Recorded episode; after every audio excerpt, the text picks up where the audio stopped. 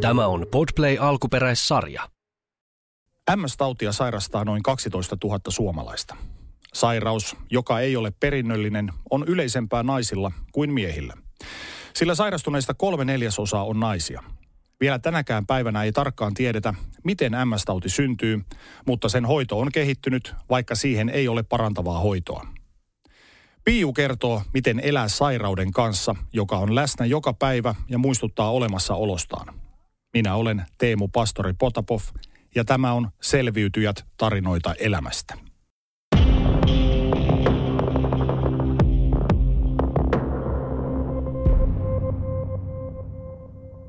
Hei Piu, tervetuloa kun pääsit tänne paikalle. Kiva juttu. Kiitos paljon. Kun julkisessa keskustelussa puhutaan MS-taudista, niin millainen kuva sulla on, tai millainen kuva taudista sun mielestä ihmisille välittyy? Mm, mun mielestä monet ihmiset ö, usein säikähtää. Siitä, siitä ehkä tulee mieleen ensimmäiseksi pyörätuoli tai sitten minun jopa alkumetreillä, kun olin diagnoosin saanut, niin lohdutettiin, että no tiedän hänet ja hänet, hänet että näin, näin tässä viime viikolla Prismassa, että ei ole vielä kuollut. Eli se on aika tämmöinen, niin. se kuva on aika fataali. On, joo. Missä sun mielestä on tehty virheitä? Missä kohtaa? Tai onko tämmöisiä virheitä tehty tästä no, tavallaan taudin kuvan luomisessa? No luulen, että se on mennyt historiallisesti niin, eli 70, äh, anteeksi, 90 luvun ja 80-luvun taitteessa on tullut vasta ensimmäiset lääkkeet, jotka tältä taudin kulkuu hidastaa. Ja se on muuttanut sitten sitä, sitä uh, sairastuneiden ja diagnoosin saaneiden niin kuin vointia aika oleellisesti. Ja eletään vielä sitä vanhaa maailmaa, jossa pienet MS-taudit jäi niin sanotusti diagnosoimatta ja vaikeita ei voitu millään tavalla hoitaa. Niin tota, kestää sen verran aikaa, että, että meistä, val, en sano valtaosa, en tiedä onko sitä tutkittu, että, että, mutta että mennään kuitenkin, kuitenkin niin kuin aikanormi elämässä omilla puutteillamme eteenpäin. Mm. Mä jäin itse nyt Pave Maijasen menehdyttyä ja nukuttua pois tähän ALS, ALSään, mm. niin mä jäin itse sitä miettimään, että kuinka paljon ihmisten mielissä esimerkiksi MS-tauti, tavan ihmisten mielissä MS-tauti muistuttaa alssia. Kyllä varmaan jonkunkin verran. Joo. Että, että MS-tautihan on jokaisella oireeltaan ihan henkilökohtainen ja jotkut oireet, jotka tekee toisen, toisen niin kuin esimerkiksi pahenemisvaiheessa sokeeksi, niin niitä ei toisella ole koskaan ollenkaan. Ja, ja tota, samaten liikuntaan vaikuttavat tekijät, niin jotkut menettää liikuntakykynsä ensimmäisessä pahenemisvaiheessa ja jotkut sitten ei koskaan koe liikkumisessa erityisiä hankaluuksia välttämättä. Niin se on niin, niin persoonakohtaista. Me puhuttiin vähän hetki sitten tuosta, että, että millä tavalla tätä julkista keskustelua käydään tai minkälaista se on, että ai sä et ole vielä pyörätuolissa ja muuta. Mm. Minkälaisia muutoksia sä toivoisit tuohon keskusteluun ja tämmöiseen julkiseen keskusteluun, kun puhutaan MS-taudista? Ajatele just tämmöisiä uhkakuvia, joita sen ympärille on ikään kuin rakennettu. Niin ainakin sitä, että, että enemmän keskusteltaisiin siitä, että elämä tuo usein monien ihmisten toimintakykyyn pitkässä juoksussa jotain haastetta. Ja niiden kanssa ihmiset pärjää, että meihin, meihin suhtauduttaisiin niin kuin tavallisiin kulkijoihin, joilla on jotakin, jotakin pientä ylimääräistä haastetta tai taakkaa niin kuin sitten, sitten siihen sairauteen liitty, liittyen. Ja, ja keskustelussa niin kuin keskityttäisiin sitten myöskin, myöskin siihen, että mikä on se jäljellä oleva työkyky, mitä muutoksia on työmaalla tehty, tehty että pärjätään eteenpäin tai vaihdettu työtä tai, tai näin. Ja että on tärkeää puhua siitäkin.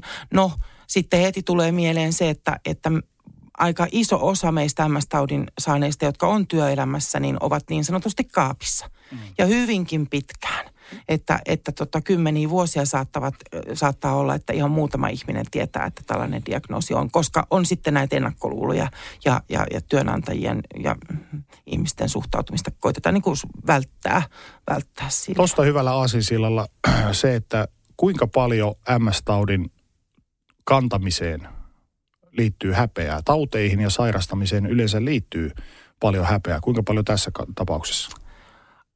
En oikeastaan osaa vastata kuin omasta kokemuksesta. Kyllä siihen liittyy. Et tota, olin itse muutaman, muutaman vuoden diagnoosin saamisesta, joka tapahtui 2013, niin muun muassa olin sitten sairaslomalla ja kuntoutustuella siinä poissa silloisesta työpaikasta. En kerta kaikkiaan kehdannut näyttää siellä naamaani. Jotenkin hävetti niin hirveästi. No toivoisitko itse sitten MS-tautia sairastavana enemmän tavallaan tämmöisen kohtalotovereittesi ulostuloja asian suhteen, semmoisia rohkeampia ulostuloja, että me ollaan ihmisiä siinä, missä Joo. muutkin, että meillä on vaan tämmöisiä pieniä vastoinkäymisiä Joo. tässä elämässä. Joo, kyllä se, kyllä se olisi hyvä, hyvä ja, ja tota, sitä yleistä tietoisuutta.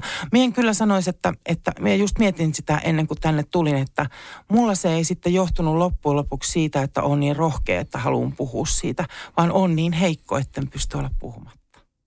Hienosti summattu. Mitäs toi MS-tauti merkitsee sulle tänä päivänä? Uh, se on ominaisuus minussa. Tietty vähän tota aaltoilevasti etenevä ominaisuus, jonka päiväkohtaista ikään kuin ilmentymää ei voi etukäteen ennustaa. Ja siihen tottuminen on kestänyt kyllä vuosia ja vaatinut sitä vertaistukea, toisten, toisten kertomuksia, toisten kuuntelua, oma, omien, oman elämän ja, ja voinnin ja niin kuin mukaan elämään opettelu, mikä, mikä tota, on hyvä kaikille, mutta tässä se ehkä korostuu, että sitä on niin kuin, äh, osattava sitä – vähän mullakin kuin fatiikkioire, joka aiheuttaa sellaista äärimmäistä väsymystä, niin on semmoinen, jota pitää niin kuin oppia säätelemään. Eli, eli sun entinen mieli haluaa, että seuraavana päivänä tehdään tämä, tämä, tämä, tämä, tämä juttu, mutta sitten, sitten käytännössä sun on pakko, että ai niin, mulla on se MS-tauti, mulla on se fatiikki, en varmasti kerkeä kuin nämä kolme. Mm. Ei kannata edes yrittää, koska muuten voi mennä kaksi seuraavaa päivää nukkuessa ja mm. toipuessa siitä, että on puristanut itsestään liikoja. Kuinka mm. paljon se määrittelee sit sun arkea? Sä sanoit jo, että vähän tulee tätä väsymystä, että miten se vaikuttaa ihan sun normaaliin päivästä päivään toimintaan? No, ihan konkreettisesti se vaikuttaa niin, että jos mulla ei ihmeitä ole, niin iltapäivisin nukun tunnin kaksi päiväunet. Niin mäkin teen. en, en, entinen, minä ei tehnyt. Ja tota, jos on esimerkiksi tällaisia lumitöitä, kun on nytte, mm. niin mulla on niin kuin, vaikka ei ole vaikeita, vaikeat, vaikeat ongelmia jaloissa ja käsissä, mutta se semmoinen lihasheikkous näkyy, että se niiden tekeminen on todella hidasta ja työlästä. Mm. Et varsinkin kädet on semmoiset, jotka ei tahtoisi sitä lunta jaksaa työntää, työntää tota ollenkaan. No sitten vessa on hyvä olla lähellä. Mulla on mm.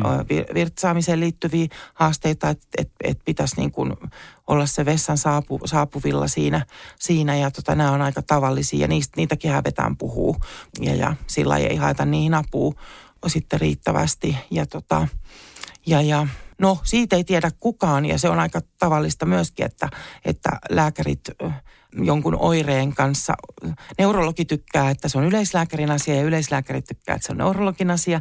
Eli ja silmälääkäri tykkää, että se on neurologin asia ja neurologi, että silmälääkärin asia. Silmien sellaista väsyvyyttä, onko se sitten ikään mm. vai, vai silmiin vai, vai tautiin liittyvä, kukaan ei tiedä. Mutta tota, saattaa sitten tulla vähän sellaista kaksoiskuvaa tai jotain semmoista siihen pikkusen. Jos ajatellaan sun elämää, niin mistä sä olet joutunut luopumaan MS-taudin myötä? Siitä, että kun on ollut semmoinen aika, voi sanoa liikaakin halkipoikki pinoon ja nyt tohon suuntaan ja sinnehän mennään, mm. tyyppinen ihminen, niin, niin tota, vuosien saatossa niin voisi sanoa, että on niin kuin pakolla joutunut opettelemaan. Et, sanoisin, että, että niin kuin siihen, että – että se elämä on sellainen niin kuin jättimäinen säkkituoli, jos, joka kyllä kantaa. Mm. Että et, et asettautuu niin, että et, et okei, kokeillaan, että josko tuohon suuntaan voisi mennä. No ei, ei, mutta sitten ehkä on toi juttu, mikä voisi olla. Että semmoista, niin kuin, semmoista myötätuntoa itteensä kohtaan ja sen hakemista, mitkä on ne uudet rajat ja mitä se, mitä se elämä tuo tullessa, koska oikeasti vaikka huomenna mulla voi olla näköhermotulehdus ja olla hetkellisesti muutaman kuukauden sokee. Ei, äh, jotenkin pystyy elämään sen kanssa, mutta silleen luottavaisesti kuitenkin. Mm. Että kyllä, kyllä tämä elämä kantaa, kyllä, kyllä asiat niin kuin järjestyy. Paljon sä kaipaat niitä asioita, joista sä olet joutunut luopumaan? En enää tässä hetkessä juurikaan, koska mulle on tullut tilalle niin hirveästi ihania ihmisiä, joihin on tutustunut MS-taudin kautta. Hyviä ystäviä, jotka, jotka vanhatkin on mulla onneksi säilynyt. Paljon tapahtuu sitäkin, että sieltä vanhoista karsiutuu pois, mutta mulla on kyllä, kyllä sydänystävät säilynyt lähellä ja tota, Ja, ja sitten jopa näin päin, että sitten olin hetkellisesti hautasin haaveeni, että voisin koskaan enää mitään opiskella. Mutta tota, niinpä nyt sitten tänä syksynä kulttuurien tutkimusta aloitin harrastusmielessä yliopistolla lukemaan, lukemaan, mikä on ollut mun haave ihan sieltä yksi vaihtoehdoista, kun on alkanut opinnot aikanaan silloin 90-luvun alussa. Niin, ja, ja tyyliin, että no, no miten sitä, no oikein konkreettisesti sanon, että jos ennen, ennen odotti, että sieltä tulee nelosta, vitosta sieltä tentistä, niin nyt kakkonen, kolmonen on ihan jees. Sehän on aina jotenkin tietyllä tavalla paradoksaalista ajatella, että sulla on tauti, ja, ja se vie jotain, mutta se myös voi tuoda elämään jotain hyvääkin. Mm. Et kun taudista kuitenkin ja sairaudesta ajatellaan, että se vaan pelkästään vie. Mutta selkeästi sun kohdalla MS-tauti on tuonut paljon se hyvää. myöskin on tuonut paljon hyvää. hyvää että tota, on se toki vienyt semmoiset urahaaveet, sanotaanko, että et, et, mutta mut siitäkin oppii löytämään hyvän. Eli tavallaan niin kuin keskittyy olennaisesti, että se mitä tekee on niin kuin mulla on käynyt hyvä tuuri. On, on niin, kuin niin merkityksellistä, että, että se niin kuin mennen tullen korvaa sen, että, että olisiko nyt sitten säilynyt niistä tehtävistä, mistä, mistä on eläkkeellä tai peräti, peräti niin kuin edennyt jonnekin. Mutta että nyt, nyt esimerkiksi on tota, päihdetyötä tekevässä yhdistyksessä töissä ja niin kuin hankehallinnossa. Tosin siellä muut ihmiset tekee sen päihdetyön, heillä on siihen osaaminen, mutta koen niin kuin sisällöllisesti sekä, sekä opintojen suhteen että työn suhteen niin kuin tekevän sellaista, mikä on sitten taas lähellä mun sydäntä ja se on tärkeää. Ja siihen ei tauti, tauti vielä ole onneksi vaikuttanut. Monelle ihmiselle jossain kohtaa tuota matkaa tulee varmasti jonkinlaista katkeruutta sitä sairastamaansa tautia kohtaan. Onko sulle tullut missään kohtaa semmoista hetkeä aallonpohjaa, milloin se olisit ollut tosi katkera on. sille, mitä se on käymään läpi? On. Kyllä siinä meni pari, pari kolme vuotta, vuotta ja todellakin niin kuin, niin kuin oikein oikein synkkää aikaa ja, ja paljon, paljon itkuja ja tavallaan niin kuin taloudellisen tilanteenhan se roma, romahdutti ja ne haaveet, mitkä siihen liittyy, liittyen siihen, että, että jatkaa, jatkaa eläkkeelle asti vähintään siinä työssä, missä on ollut. Mitkä sun päällimmäiset kysymykset silloin oli? Miksi kuin, minä? Ku, joo, miksi minä?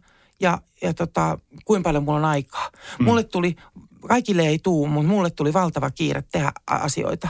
Eli varasin matkoja ja vuokrasin puolikkaan hevosen. Oli se kokonainen hevonen, mutta puolikkaan käyttöoikeuden siihen. Ja kun, kun niin kuin pelkäsin, että en, en pysty enää ratsastamaan ja, ja, tota, ja, ja mitä kaikkea. Laitatin, laitatin rakennekynnet, kun en ajattelin, että nyt, nyt jos, ei, jos ei tähän tuo olekaan sit mahdollisuutta. Ja tein, tein kaikkea vähän puoli hölmöä. Siinä oli varmaan shokkivaikutus ensin alkuun sellainen, sellainen ja kaikille ei sitä tule. Mutta sen jälkeen tuli se, se sukellus sitten sinne niin kuin pohjamutiin, mutiin, jossa tota noin, tarvittiin sitten, olin Kelan sopeutumisvalmennuskursseilla, olin Neuroliiton sopeutumisvalmennuskursseilla yksin ja mieheni kanssa ja, ja löysin sieltä niitä ystäviä ja pystyin purkamaan pikkuhiljaa vuosien mittaan niin kuin pois sitä sitä, sitä niin kuin, että miksi ihmeessä, että, että oikeasti. Ja kun, kun mulla vielä oli niin kuin 90-luvulta yksi hyvin läheinen sukulainen sairastunut samaan tautiin ja, ja, ja, ja häntä seurannut ja, ja tota jotenkin niin kuin, että, että ei, ei voi niin kuin mullekin mm. ja, ja, tota, ja, ja miksi näin, niin hyvin, hyvin raskasta aikaa. Mutta se on niin kuin jotenkin – vertaiset on mun mielestä se, että on se sitten kuntoutuskurssin sopeutumisvalmennuksen tai, tai muuta ja puhuminen sitten myöskin vanhojen ystävien kanssa ja, ja näin päin pois, niin, niin tota, ne on ollut ihan kullanarvoiset siinä, että sitten sieltä kiipee, kiipee ja tulee sinuiksen uuden minän ja muut, koko ajan muuttuvan niin kuin fyysisiltä, psyykkisiltä voimavaroiltaan muuttuvan itsen kanssa. Ja hyväksyy jollain tasolla sen, että, että, tota, että joka päivä on erilainen ja, ja joka päivä voimat on hyvinkin vaihtelevat, niin, niin, tota, niin se on se juttu. Sä olet 70-luvun lapsia, joka omien sanojensa mukaan syntyi yllätysvauvana opiskelijapariskunnalle. Kyllä juu. Sitten vanhempasi saivat myös toisen lapsen pikkusiskosi. Ja ollessasi lapsi muutitte monta kertaa. Sä kerroit aiemmin, että vaikka olit aktiivinen lapsi, joka harrasti paljon ja monipuolisesti, ystäviä oli haastavaa saada, koska muuttojen myötä paikkakunnat vaihtui ja sit sä et tavallaan päässyt siihen kaveripiiriin välttämättä sisään, niin minkälaista se oli sulle? Se on ollut aika sellaista, että sitten on ollut niin kuin ikävää on joutunut käsittelemään aika paljon, koska sitten jos olikin löytänyt hyvän ystävän, niin sitten sitä, sitä sitten niin kuin ikävöitsi ja ei välttämättä löytänyt, löytänyt mutta tota, kun nyt on opetellut kääntämään asioita positiivisesti. Perhe tuli tärkeimmäksi totta kai, koska se, se, se oli se paketti, joka liikkui paikasta toiseen. Ja sisko on, on ollut koko ajan niin kuin tänä päivänäkin erittäin merkittävä, merkittävä myöskin ystävänä. Ja sitten oppi arvostamaan niitä ystävyyksiä, joita, joita sai ja löysi. Ja silloin tuntui joskus tosi tosi yksi, siis yksinäiseltä ja leikkikavereita ei välttämättä sit niin, niin, niin vaan ollutkaan, mutta, tota, mutta sitten mulla on sieltä kuitenkin sitten säilyneitä ystävyyksiä, vuosikymmenten läpi säilyneitä ystävyyksiä, että et niitä on sitten pitänyt tosi arvossa. Mm. arvossa ja tota, ei mulla ole taipumusta aikuis vieläkään ole sellaiseen suureen, suureen tota, hyvän päivän tuttujen joukkoon. Että ne on niin kuin sillä harvoja valittuja sydänystäviä, jotka, jotka kestää mukana. Mitä, mitä sä luulet, että mitä tuo aika, kun ei oikein päässyt sillä tavalla? Totta kai sieltä tuli näitä pitkin, pitkään kestäneitä ystävyyssuhteita, mutta että se ystävyystyminen samanikäisten kanssa oli ehkä haastavaa. Mitä se teki sulle ja sun itsetunnollesi? Uh, kyllä se on tehnyt minusta sellaisen aika lailla paljon sellaisen miellyttäjän. Eli kun sitä yli, yritti sopeutua siihen joukkoon, niin sitä on aika tarkka haistelemaan viboja ja, ja yrittämään käyttäytyä niin, että tulisi hyväksytyksi. No oletko koskaan kokenut, että se olisi esimerkiksi vaikuttanut jotenkin positiivisesti sun itsenäisyyteen ja kykyä selviytyä? No toisaalta se on luonut tätä resilienssiä. Niin. Eli sitä, että sitten on tottunut mukautumaan ja tottunut siihen, että on ehkä joku jakso jotain ja sitten taas jotain toista ja, ja sopeutumaan ja mukautumaan. Et siinä mielessä se on sellaista joustavuutta varmaan sieltä, siellä niin kuin luonut, luonut, joka on ollut etuna sitten, sitten elämän myrskyissä. No, tämä oli juuri se seuraava kysymykseni, mitä ajattelin kysyä sulta, että miten nämä kokemukset ovat vaikuttaneet sun kykyysi selviytyä tänä päivänä mm. MS-taudin kanssa? Mm. Ystävät on tärkeitä. Niin. Ja luoneet ja. tietynlaista pohjaa sille itsenäisyydelle ja sille selviytymiselle Joo. tapahtumista kuin Joo. tapahtumista. Joo. Joo, kyllä se on, kyllä se on luonut, että et, et, jos, jos tämä päättyy, sanotaan vaikka se on sitten asumisjakso jossain kaupungissa tai on se sitten työjakso jossain, josta terveyden kanssa joutuu etsimään uusia uria, niin, niin tota, elämä jatkuu ja mennään eteenpäin ja sitten voi olla taas jotain, jotain muuta taas vähän ajan päästä. Että kyllä se niin kuin jotenkin, jotenkin, mm, niin. Miten Eteenpäin muuten, vaan, sano mummo lumessa. miten, mi, millä tavalla muuten sä kuvailisit nuorempaa itseäsi? Tota, hyvin omistautunut valitsemilleen asioille mm. ja ei mikään yltiösosiaalinen ollenkaan, paljon varautuneempi ja arempi kuin nykyisin.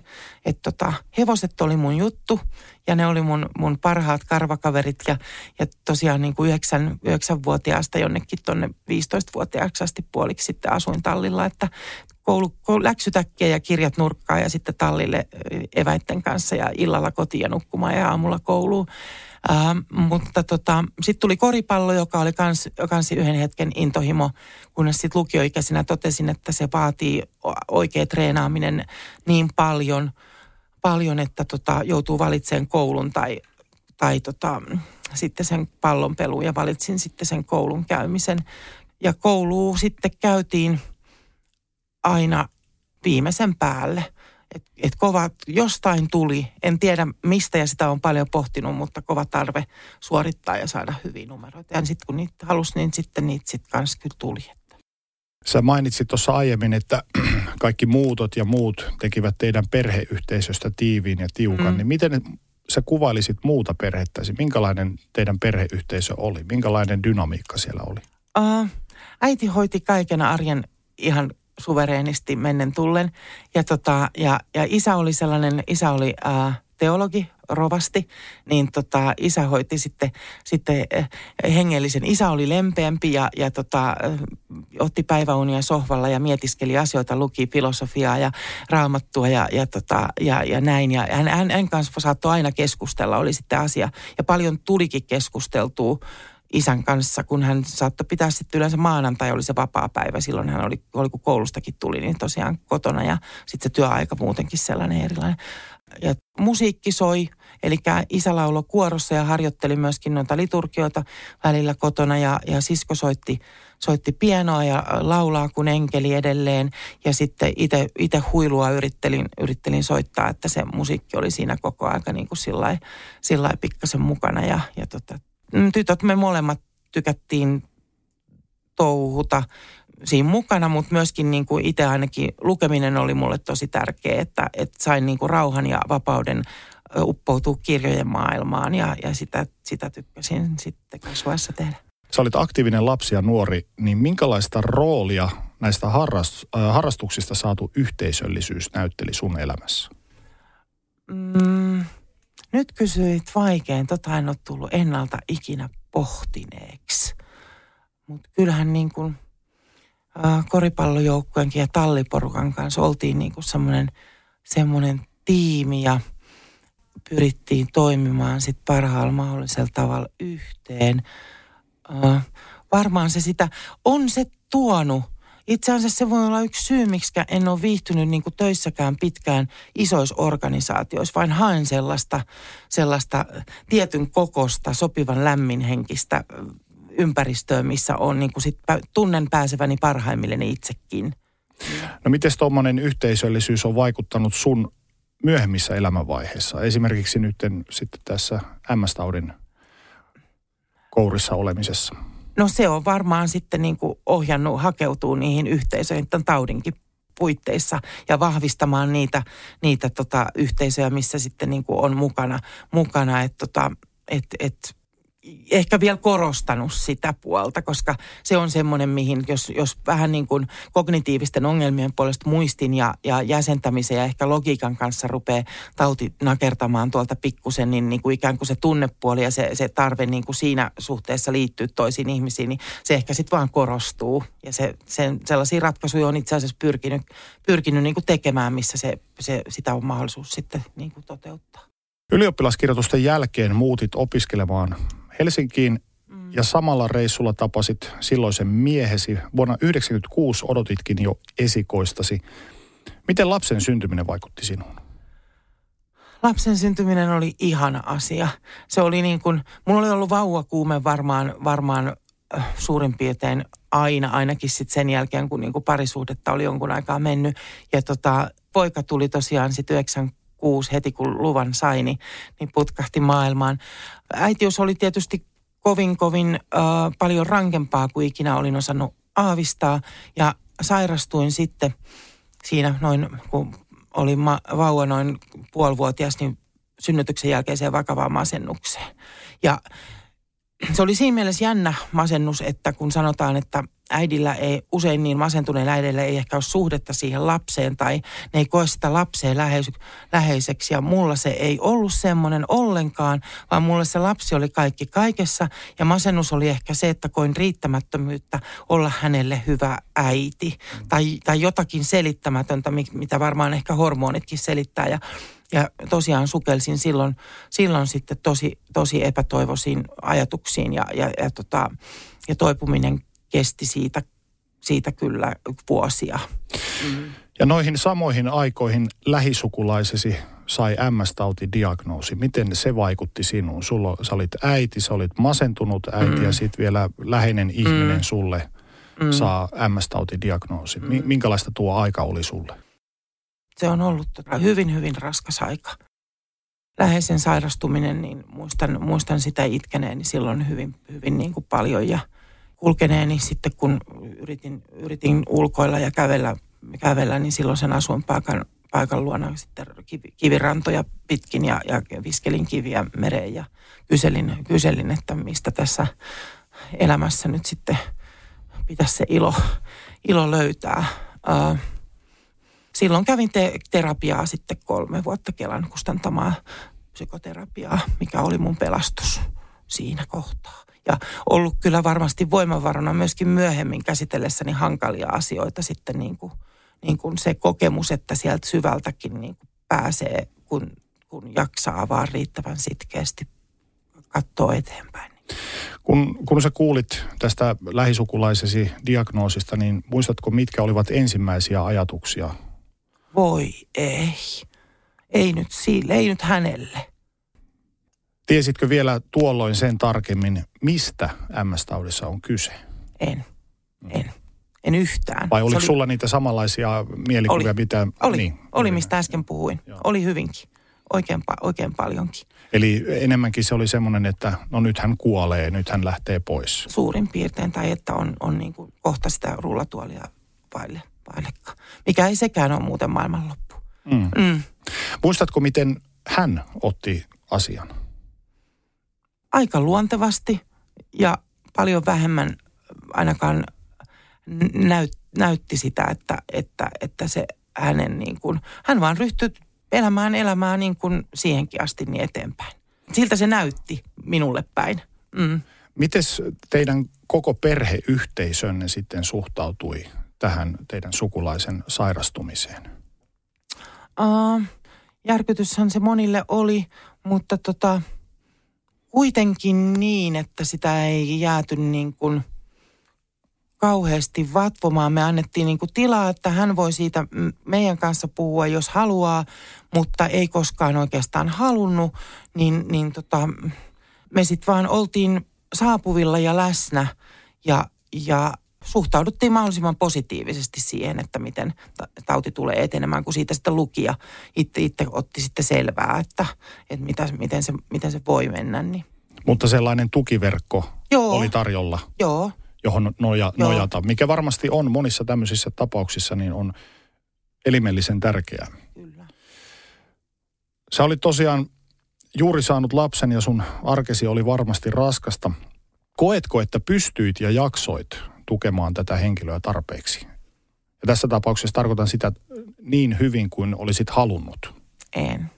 En valitettavasti siinä tilanteessa, että, että, että omat voimavarat kohdentu siihen, siihen tota, oman arjen pyörittämiseen ja tosiaan me muutettiin silloin sitten vielä täältä Helsingistä takaisin Kotkaan ja siinä oli tota, sitten, sitten kohta jo, jo tota, erottiinkin miehen kanssa ja sitten niin, että oma elämän haasteissa se tuen antaminen, vaikka se luontaisesti niin kuin sieltä kumpua ja halu siihen on, niin se ei sitten ole varmaan kenellekään välttämättä niin yksinkertaista kuin se, kun se niin kuin, sa, saattaa olla semmoiseen hetkeen omassa elämässä, missä ei paljon niitä voimavaroja muualle antaa. Ja kun tulee monta monessa, niin tavallaan omakin jaksaminen loppuu. Mutta koetko sä nyt näin jälkikäteen ajateltuna, niin koetko esimerkiksi huonoa omaa tuntoa siitä, että olisi pitänyt auttaa enemmän? Mm. Olisi pitänyt tukea enemmän? Mm.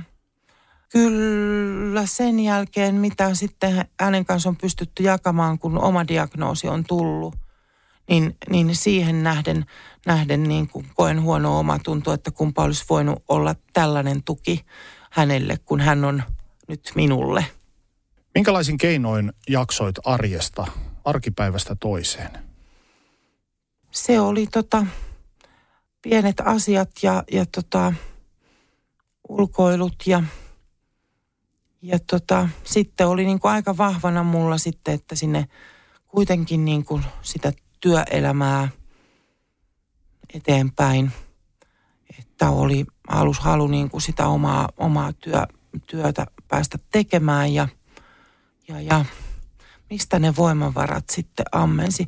Se on se pojan, pojan kasvu, hänen, hänen hymy ja, ja elämän ilo, niin, niin toi kyllä sitten sitä, sitä siihen, siihen niin, kyllä se, kyllä se niin, kuin niin on, että sieltä se valtaosa tullut lahjaksi saatuna omalta lapselta. Ja monillahan se menee niin, että tämmöiset vastoinkäymiset ja surut, ne hukutetaan esimerkiksi työn tekemiseen. Kun tietyllä mm. tavalla sitä ää, tietynlaista merkitystä sille omalle elämälle ja pois, että ajatukset kääntyvät myös pois siitä, mikä mm-hmm. on kipeää, niin mm-hmm. sitten tehdään mm-hmm. töitä ja panostetaan siihen uraan. Mm-hmm. Oliko sulla mitään tällaista? Kyllä jonkun verran varmaan, että sitten kun vielä tota, kun muutama vuosi, vuosi pääsi sinne työelämään sisään, niin sitten oli tarve käydä joka ikinen koulutus ja, ja hakeutuu vielä niin kuin lisäopintoihin siinä sivussa ja kaikkea tällaista. Että, et tota, mutta et kyllä mulle niin, kuin niin se niin se ykkös, siinä vaiheessa ei tarvinnut sitten enää, kun poika oli syntynyt, ei tarvinnut miettiä, että, että mikä on se elämän tarkoitus, kun se oli hänen kasvattaminen aikuiseksi ykkönen piste. Siinä on se mun elämän, elämän juttu. niin, niin sitten, sitten just harrastuksiin tai mihin, mihin tota, tahansa häntä sitten niin paljon tuli kuskaa, kuljeta ja kustanna. Miten se? Joo. Tästä muussa, muutamia vuosia eteenpäin aloit itse saada erilaisia oireita ja sitten myös sinulla todettiin MS-tauti. Avatko hieman sitä, miten kaikki alkoi? Joo. Työelämässä oli silloin haasteelliset vaiheet, olin niin kuin tavallaan siirtynyt tehtävästä pari kertaa toiseen ja olin sitten erään säätiön kehittämispäällikkönä ja, ja tota, vuosikausia ihmettelin – kun oli tiettyjä vaivoja, ää, eli, eli olin tosi väsynyt. Muistan useampaan otteeseen itkineeni työterveydessä että, et, et, ja käyneeni kilpirauhaskokeissa ja muissa, että et tota, kun, kun on vaan kuoleman väsynyt, kun ei jaksa. Ja tota, se syy ei niinku koskaan selvinnyt. Toinen oli sitten just nämä virtsaongelmat. Sitä ajattelin, no synnyttänyt nainen ja kaiken näköistä nyt tulee ja menee. Ja, ja tuli puutuma kät, käteen ja ajattelin, että on hiiren, hiiren käyttö, että, että kun sitä joutuu, niin siitä tulee niin kuin sit käsi puutuneeksi. Ja kunnes sitten... Ää, yhtenä syksynä, kun olin just jäämässä opintovapaalle, niin tota, puutukin yllättäen ensin alahuuli. No, siitäkin ajattelin, että no se on hammas vaan, joka siellä, siellä on varmaan tulehtunut hampaan juuri. Ja tota, ei, kun se rupesi leviämään pitkin kasvoja niin kuin ylemmäs ja ylemmäs. Ja loppupelistä oli niin kuin, niin kuin päänahka ja pää koko tämä oikea puoli puutunut. Ja siihen oli siinä vaiheessa sitten jo määrätty kertaalleen antibioottikuuri, kertaalleen kortisonikuuri ja sitten toinen antibioottikuuri määrättiin ja siinä yhteydessä työterveyslääkäri sanoi, että no suljetaan nyt pois näitä vakavampia vaihtoehtoja, hän laittaa sinut varmuuden vuoksi tuonne magneettikuvaukseen. Ja magneettikuvaus tuli muistaakseni kahden puolen kuukauden päähän, joten mulla oli runsaasti aikaa googlata ja miettiä kaikkea, mitä tapahtumia. Ja kyllähän, äh, no, pelätä aivosyöpää ja, ja, ja tällaisia, mutta tota, äh, sitten tein kyllä sen diagnoosin aika lailla itse, että se ei ollut sitten enää yllätys, kun, kun magneettikuvat tuli ja niitä leesioita oli. Ja lääkäri sanoi, että tämä, näistä leesioista näkee, että tämä on ollut sulla jonkun aikaa tämä tauti. Eli niitä oli eri-ikäisiä, aktiivisia ja passiivisia ja eri puolilla ja näin päin pois. Että et, et ikään kuin jaksamisen rajamailla ja usvassa melkein niin viimeiset, niin kuin siinä työssä niin viimeiset neljä-viisi vuotta on mennyt taudin painoa kantaen tietämättä siitä mitään. Ne on vaikeampia kuin sitten sitten elämä sen jälkeen, kun on päässyt sen alkusokin jälkeen niin kuin sinuiksi oman muun elämänsä kanssa, niin, niin koska silloin et tiedä, mistä on kysymys. Syytät itseä, syytät työtä, kun en riitä, kun en jaksa. Mm. Mm. Sulla oli kaikenlaisia oireita, oli virtsaamis, virtsankarkailua, oli, oli, oli väsymystä ja vähän puutumusta ja selkeästi selitykset löytyi aina kaikkeen. Aina. Semmoiset järjelliset selitykset, no hei, tästä mm. se johtuu mm. ja näin. Vähän niin kuin itseään mm. huijataan. Mm. Mutta kävikö sulla kos- missään kohtaa koskaan mielessä, että sulla voisi olla sama tauti kuin lähisellä? Jännää, että ei. Vaikka ei olit jo tutustunut kuin, kuitenkin. Vaikka olin niin. tutustunut, niin, niin, niin, niin, ei edes siinä vaiheessa, kun, kun tosiaan sitä kolme... Vasta sitten, kun lääkäri mainitsi MS-taudin yhtenä, joita poissuljetaan sillä, sillä tota, ä, magneettikuvauksella, niin vasta sitten vähän alkoi raksuttaa, että jaa. Kun oireita ilmaitu, ilmaantui, koitko itsesi sairaaksi? En siinä vaiheessa. Joo. En. Ja kun ne pahenemisvaiheessakin se kasvopuutuminen sitten, sitten tota, siitä alkoi helpottaa ja että pelkästään niiden oireiden perusteella. Sitten kun se diagnoosi tuli, niin sitä aloin kokea itteni sairaaksi. Niin. To, toivatko noi oireet koskaan sulle häpeän tunteita? Kyllä, siis vessaongelmathan on semmoisia, että mm. todellakin. Ja oli tosi noloja tilanteita tosi noloja ja vaikeita tilanteita sen suhteen. Ja, ja kyllä sitä väsy, siis sitähän häpesi, häpesi ihan älyttömästi sitä, että ei jaksa. Mm. Oi oi, ei, kun kyllähän sitä nyt vaikka sisulla, mutta kun ei. mutta onko se osa tämmöistä suomalaista? On, on kyllä varmaan. On, on, on, on, on. Että pakko jaksaa vaikka Joo. läpi harmaan kiven, vaikka on kipeä. Joo, Joo, ja paljonhan mulle tarjottiin sitten just tätä masennusdiagnoosia, mutta se ei tuntunut oikealta, kun en ollut masentunut, tai olin ehkä masentunut siitä, että jaksan, mutta, mutta miksi se jaksa, niin sitä ei pystynyt kukaan silloin ennen diagnoosia selittämään. Missä vaiheessa hakeudut ensimmäisen kerran lääkärin vastaanotolle? Uh, no silloin, kun se kasvupuutuminen sitten, sitten tosiaan alkoi, niin, niin se oli ensimmäinen kerta. Se on ollut 2013 ö, syyskuussa varmaan. Otettiinko sinut vakavasti heti kertarykäisyllä vai? tosiaan niin kolme anti, kolmen antibioottikuurin jälkeen, kun sitkeästi kysyin, että et, et, et ei tämä nyt voi, kun ei tämä helpota, niin voi olla kasvohalvaus eikä mikään ja, ja, tota, ja, ja, ja näin päin pois, niin kyllä se sitten siitä. Mutta täytyy kiittää jälkeenpäin ajatellen, ja kyllä kiitinkin jälkeenpäin työterveyslääkäriä, että teki sen, sen varmistuksen sinne, sinne. Että mulla toisaalta niin kuin niistä oireista, jotka sitten minut sai itse epäilemään, että jotain on pahemmin vialla, niin pääsin sen hoitoketjun jälkeen heti jo diagnoosiin. Monethan jatkaa sitä ja se jatkuu vuosia. Mm. Ja, ja on todella, todella raskasta aikaa.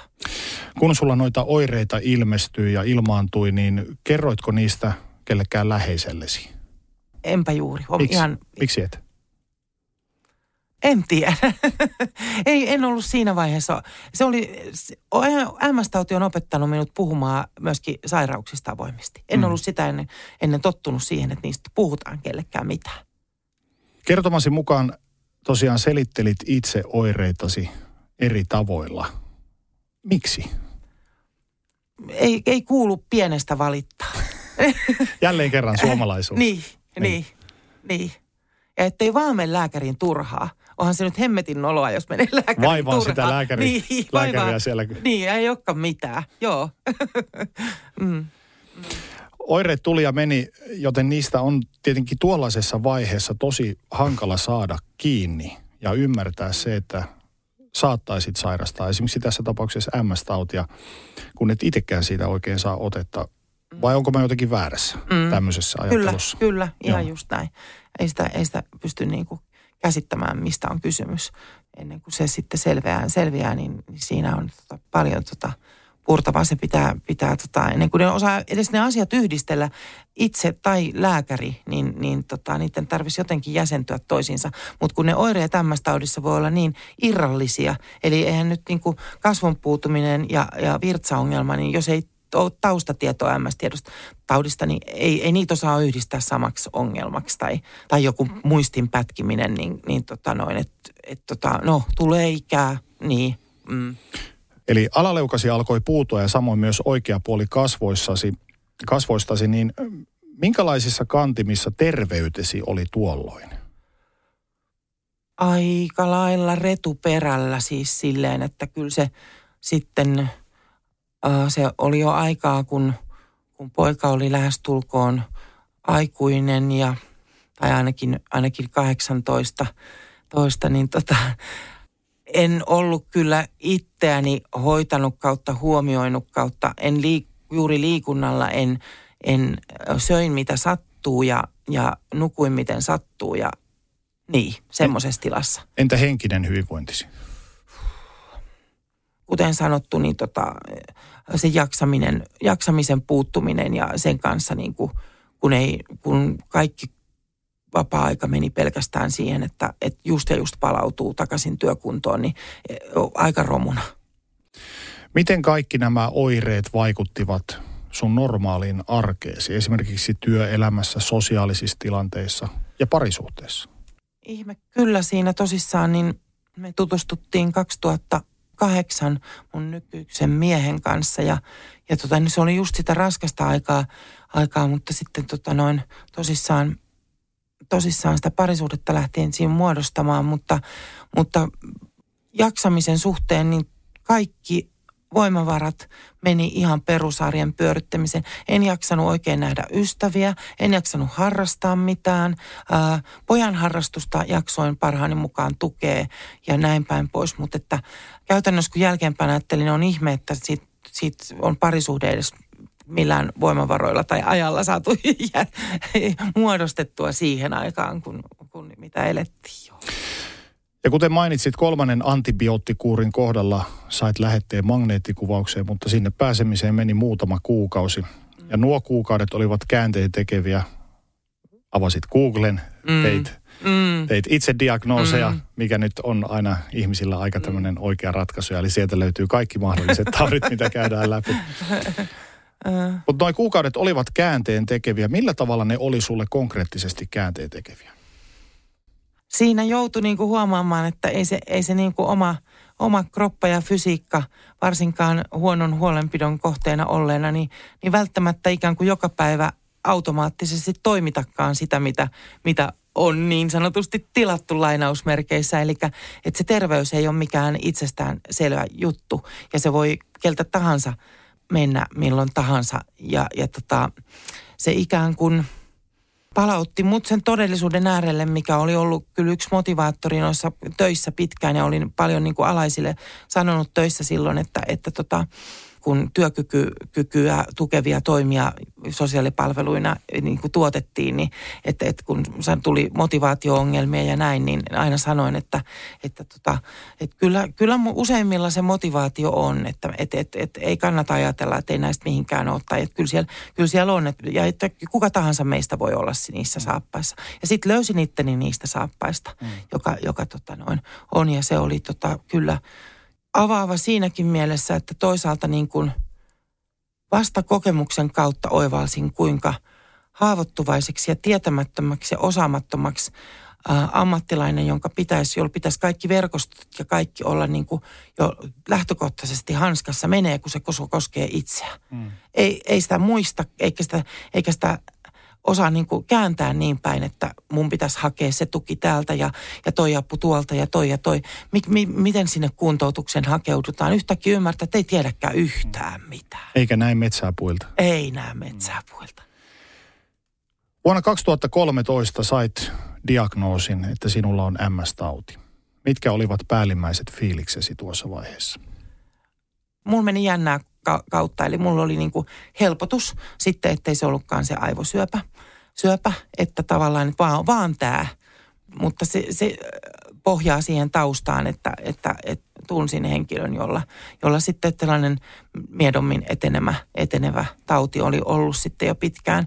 Ja sitten tuli se kiire – Mm. Että ennen kuin, ennen kuin se pyörätuoli koittaa, niin mun pitää ehtiä sitä, tätä, tätä, tätä, tätä. Eli sellainen jonkun shokkireaktiovaihe tuli mulle ensin. Ja sitten kun se oli, olin aikana tou, aikani touhottanut tätä kaiken näköistä viimeisen hetken tekemistä siinä puoli vuotta vuoden, niin sitten, sitten alettiin sukeltaa sitten niin kuin sinne tavallaan vähän masentuneisiin maisemiin, maisemiin sen. Minkälainen se sukellus oli sinulle?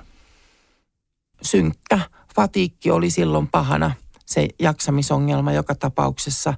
Ja kun ei tahtonut saada siinä vaiheessa edes peruskotitöitä hoidettua, että nukuin pahimmillani sanotaanko semmoisia semmoista 16-18 tuntia vuorokaudesta.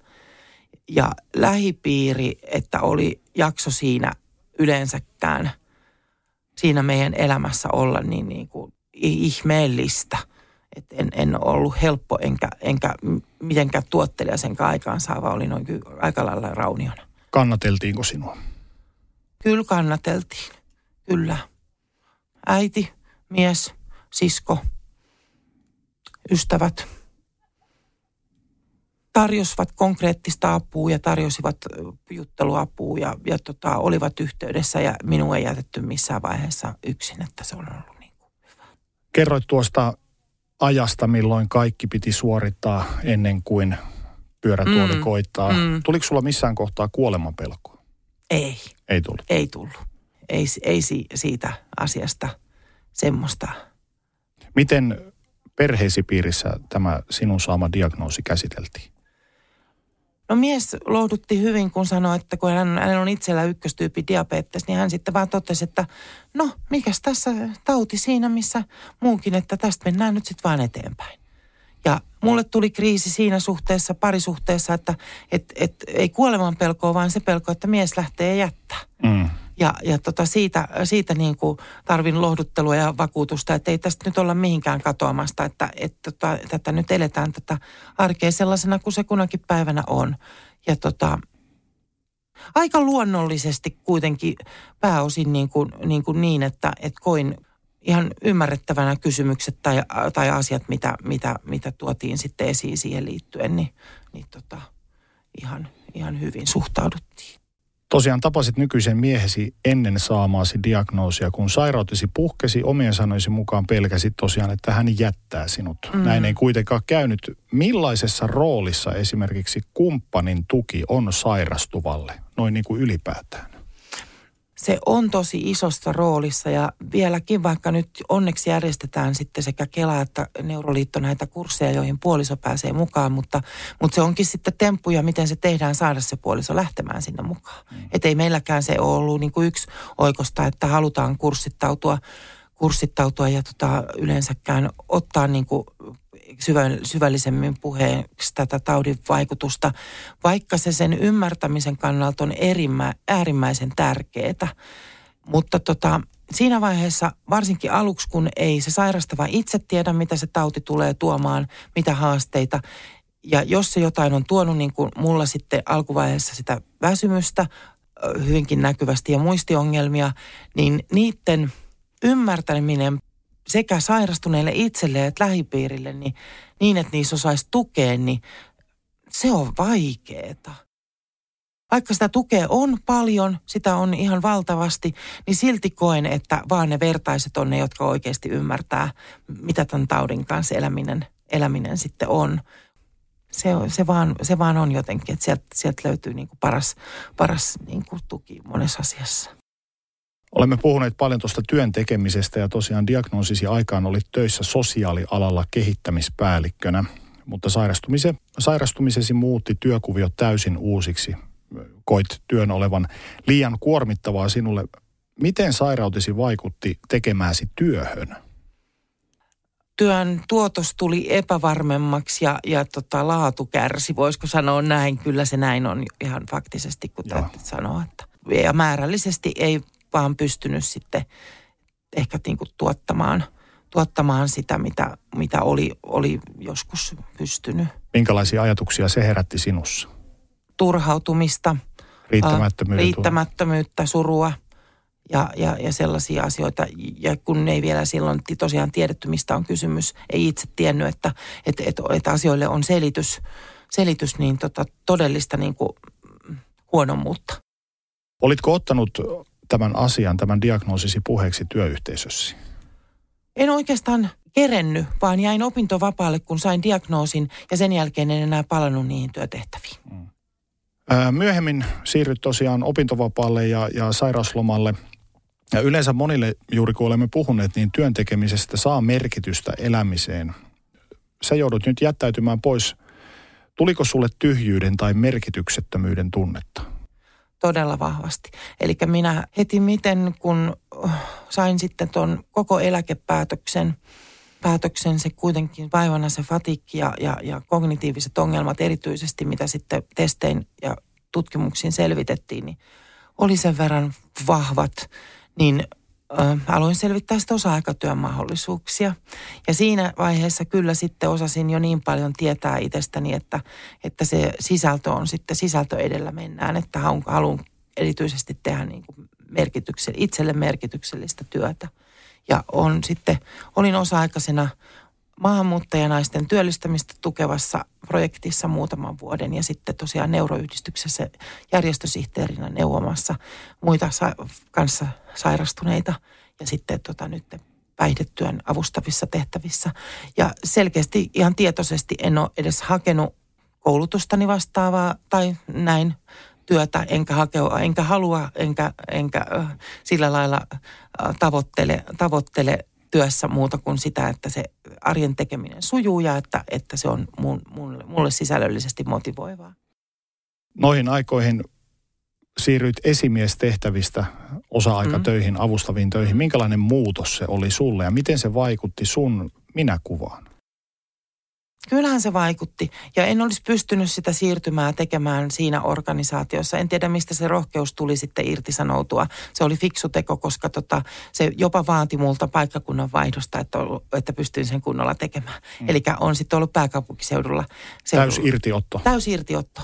Eli ihan se pa- paikka ja ympäristö, missä kun kellään ei ole minusta mitään ennakko-odotuksia. jos, jos itse on pystynyt niin kuin hyväksymään itsensä sellaisena höppänänä, mikä, mikä nyt on, niin, niin ehkä löytyy jostain yhteisöjä, jossa, joissa se hyväksytään myöskin. Ja, ja, ja ei tarvitse niin peilata itse itseään siihen menneeseen minään, eikä, eikä tota, saa sitä kaikua muualtakaan. Ja pystyy ikään kuin tavallaan luomaan itsensä Uudestaan. uudelleen. Joo. Kyllä, ja sen Joo. minuuden ja mikä mun paikka tässä yhteisössä Joo. on. Joo. Kuinka paljon tällaiset muutokset, jotka voi synnyttää pettymyksen tunteita, vaikuttivat sinun fyysiseen hyvinvointiisi? Koska yleensähän ne, jotenkin ihminenhän on psykofyysinen mm. kokonaisuus ja ne kävelee käsi kädessä. Mm. Kyllä sen työstämisen vaiheessa, näiden muutosten työstämisen vaiheessa, että mulla oli kaksi pahenemisvaihetta sitten diagnoosin jälkeen, joista, joista tota, molemmat vähän niin kuin kävi sitten niin kuin jalkoihin ja käsiin. Eli niiden kautta sitten niin kuin, niin kuin kun sanotaan, että, että niitä pahenemisvaiheitakin usein provosoi joku, niin, niin tavallaan sitten se, että joutui niin, kuin niin henkisesti ahtaalle, niin ehkä sitten niin kuin tuli semmoinen stressi, joka sitten provosoi niitä pahenemisvaiheita. Kuka tietää? Tietää, niitä, sitähän ei nyt voi osa sanoa yksi yhteen sanoa, mutta, mutta pikkuhiljaa senkin kanssa sitten niin kuin on vaan täytynyt, nyt syksyllä sitten otin vihdoin itteni niin kuin niskasta kiinni ja tota, tein ruokaremontin ja paino on lähtenyt laskuun ja, ja tota, koittanut sitten niin kuin koiralenkkiä pidentää ja vähän joogaa ja jumppaa sinne ja tälleen, niin kuin, että kun muu, muu elämä on sitten niin kuin asettunut tähän uuteen kuosiin, joka nyt tässä on vienyt ei ihan kymmentä vuotta, mutta, mutta lähemmäs, niin, tota, niin, niin sitten vihdoin olisi ehkä aika, jolloin jaksaisi ja osaisi itsestäänkin pitää sitten huolta. Kun puhuimme lähisukulaisestasi, niin sun ajatukset silloin, että miksi juuri hänelle, että miksi, miksi, miksi. Tuliko omalla kohdallasi katkeruuden tunteita siitä, että miksi mulle? Tuli katkeruuden tunteita, tunteita jonkun verran, mutta sitten sanoinkin monesti niin, että no niin, miksei just mulle. Mm. Ehkä tämä kuulu mulle. Onhan sitä sanonta, että sen, vaan se annetaan, mikä ihminen jaksaa kantaa. Kantaa, että tota, ja mikä ei tapa, niin vahvistaa tämmöisiin, tämmöisiin tarttumalla, mitkä kans on tätä perisuomalaista, suomalaista, että tota, mm, Miten sä olet ylittänyt ne kaikki? jaa. Vai onko se kokoaikainen prosessi, Se, joka... se on tota, se on kokoaikainen prosessi, joka on käynnissä ja jonka, jonka tuntemukset vaihtelee. Vaihtelee, että tota, kysyinkin, että kun, kun sovittiin, että haastatellaan, että voiko soittaa musiikkia, olisin soittanut tota Pave Maijasen elämän nälkä. Se on se elämän nälkä, mm. joka kiskoo sieltä, sieltä fatiikkisen masentuneen vuoteesta ja, ja aivot kehittää jotain, jota haluaa tehdä ajan kanssa. kanssa ja tota, se, se, se on. Kuinka paljon olet turvautunut ammattiapuun matkasi varrella? matkan varrella silloin synnytyksen jälkeisen masennuksen aikana ja sitten tota, myöskin tämän diagnoosin saamisen jälkeen, niin, niin kävin terapeutilla. Minkälaisia työkaluja, minkälaisia työkaluja olet saanut sieltä?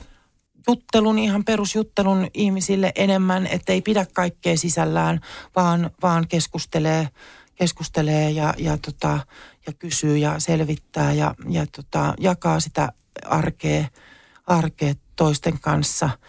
Ja semmoista itsemyötätuntoa opettelee, että voi myöskin itselleen olla hellä ja hyvä, ei tarvitse pelkästään vaatii suorituksia elämässä eri sektoreilla ja, ja plus-miinus listojen tekemisiä, kun ratkaisuja pitää tehdä ja, ja, tota, ja, ja semmoista niin kuin, mitä yritän päivä, joka päivä opetella sitä sellaista laskeutumista siihen hetkeen ja olemista, niin kuin elämistä, elämistä siinä hetkessä ja, ja, ja tota, turhat menneen murehtimiset, tulevan murehtimiset, niin, niin niille, niille vaan sitä tietty aika, että et, et niitä huolihetki tai joku näin. Ja sitten, sitten lopun ajan, ajan kelluu siinä elämän säkkituolissa.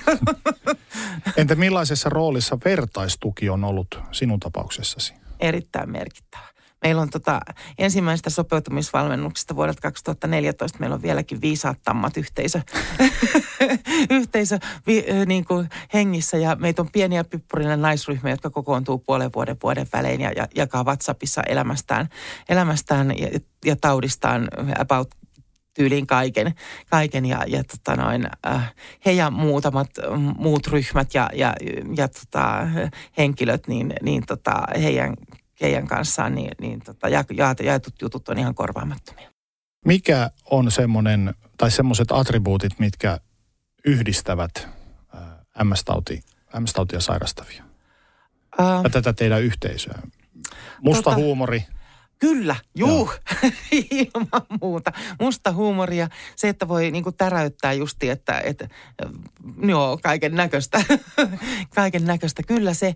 Ja sitten tota, jossain vaiheessa sanoin sitäkin, että kyllä, kyllä se täytyy olla joku geneettinen riippuvuus, että, että MS-tautiin sairastuu e, niin kuin tavallista mukavemmat ihmiset, koska niin hyvää porukkaa on tautia sairastavilla, että, että niin kuin rohkaisisin kaikki, joilla on epäily tai diagnoosi hakeutumaan paikallisen neuroyhdistyksen piiriin toisten, toisten tykö, tykö ja, ja paljon on ryhmätoimintaa, teatteriretkiä, vaikka mitä järjestetään. Niin, ja, tota, ja sitten se, että kun me yleensä keskimäärin on kahlattu todella syvissä vesissä myöskin, mm. niin, niin se tuo kanssa semmoista, että sitä niin kuin, ö, ja opettu kuunteleen, opetellaan kuuntelemaan itseämme ja toisia ja siihen niin kuin joutuu taudin kautta virittymään, niin, niin se antaa siihen kanssakäymiseen niin kuin myöskin sitä, sitä syvyyttä. Diagnoosisi kuulemisesta on nyt kulunut jo useampi vuosi, reilu seitsemän vuotta, niin millaisia nämä kuluneet vuodet ovat olleet sinulle? Hyvin antoisia sekä haaste, haasteellisuudessaan että sitten – siinä, mitä, mitä elämä on niin kuin tuonut eteen. Että ne, ne ihmiset, ne mahdollisuudet, ne, ne kun katsoo, katsoo keski-ikäisenä elämää oikeasti eri vinkkelistä, että mitä, mitä vielä voisi. En, en, seitsemän vuotta sitten, olisinko, että tuun Helsinki? Ei mahdollista, ei mahdollista. Voisinko vielä opiskella? No en ainakaan täysaikaisesti tai, tai yliopistossa, että, et, tota, ja näin päin pois. Niin, joitain mahdollisuuksia on tullut mahdottomaksi, mutta myöskin mahdottomuuksia on tullut mahdolliseksi. Millä tavalla MS-tauti on muuttanut sinua ihmisenä? Varmaan on muuttanut tota, toivon mukaan ainakin sillä niin kuin empaattisemmaksi ja, ja, tota, ja, ja se, semmoiseksi, joka ei vähättele toisten, toisten kokemusta niin herkästi kuin ehkä aiemmin saatoin tehdä missään asiassa, ei pelkästään sairauksiin, vaan yleensäkin. Ihmisen kokemus on niin kuin sellainen arvokas ja pyhä, se pitää aina yrittää ottaa totena, totena ja, ja olla, niin kuin kuunnella. Mistä sä Piu olet onnellinen tänä päivänä? Oi, mun ihanasta työyhteisöstä, mahdollisuus mahdollisuudesta tehdä etätöitä. Mun kahdesta koirasta, äh, rescue-koiria, toinen Pietarista, toinen Rostovista, kaksivuotiaita narttuja. Mun tytöt, mun karvatytöt. Ja tota, mun pojasta, joka porskuttaa lääketieteen opintoja eteenpäin eteenpäin ja, ja, tota, ja hän, on, hän on isoja haaveita ja, ja niitä, niitä seurailen. Ja pakottaudun pysymään riittävän sivussa, etten, etten, etten, liftaa hänen elämänsä kyytiin. Äh, kodista ää, ja, ja tota, merestä, vuoden aikojen vaihtelusta, ää, uimisesta, joogasta. On, on paljon asioita. Ystävät. Mm. Tätäkin jaksoa saattaa mahdollisesti kuunnella ihminen, joka on ehkä juuri saanut diagnoosin tai voi ehkä epäillä, että hänellä voisi mahdollisesti mm. olla. Minkälaisia neuvoja sä antaisit tällaisille henkilöille itse asian läpikäyneenä? osaakohan sitä nyt toisia sitten tavallaan kauheasti neuvoa. Mm. Sanoisin sen, mitä tuossa ajattelin, että, että neuroyhdistyksiin, Kelan kuntoutuksiin, Neuroliiton kuntoutuksiin mukaan. Puhukaa, puhukaa, puhukaa, puhukaa. Vertaisille ne ainakin jaksaa kuunnella. Niillä on jotain annettavaa omasta kokemuksesta. Ää, vaalikaa ystävyyksiä, joita teillä on ja – ja saatte uusia. Voin luvata, että tämän taudin myötä saatte uusia. Ja kuunnelkaa herkällä korvalla itse ja omaa jaksamista ja, ja, ja sopeutukaa siihen ja, ja tota, elämä kantaa. Miltä sinun oma tulevaisuutesi näyttää nyt? Mitä sinä odotat siltä? Odotan, että se jatkuu jonkunnäköisessä muutoksessa edelleenkin – että nyt ehkä toivoisi, että jos saisi vähän tasaisempaa vaihetta, mus, mulla on kohtalaisen hyvin tässä kohtaa, kohtaa asiat järjestyksessä. No, sitten voi tulla joku pahenemisvaihe ja voidaan ottaa takapakkiin runsaastikin. Mutta toivon, että mulla on sitten voimia taas käsitellä ne asiat siinä hetkessä ja, ja tota, toivon sieltä yhteisiä hetki läheisten ja ystävien kanssa lisää edelleenkin ja, ja uskon vahvasti, että niitä tulee. Kiitos Piu, kaikkea hyvää. Kiitos.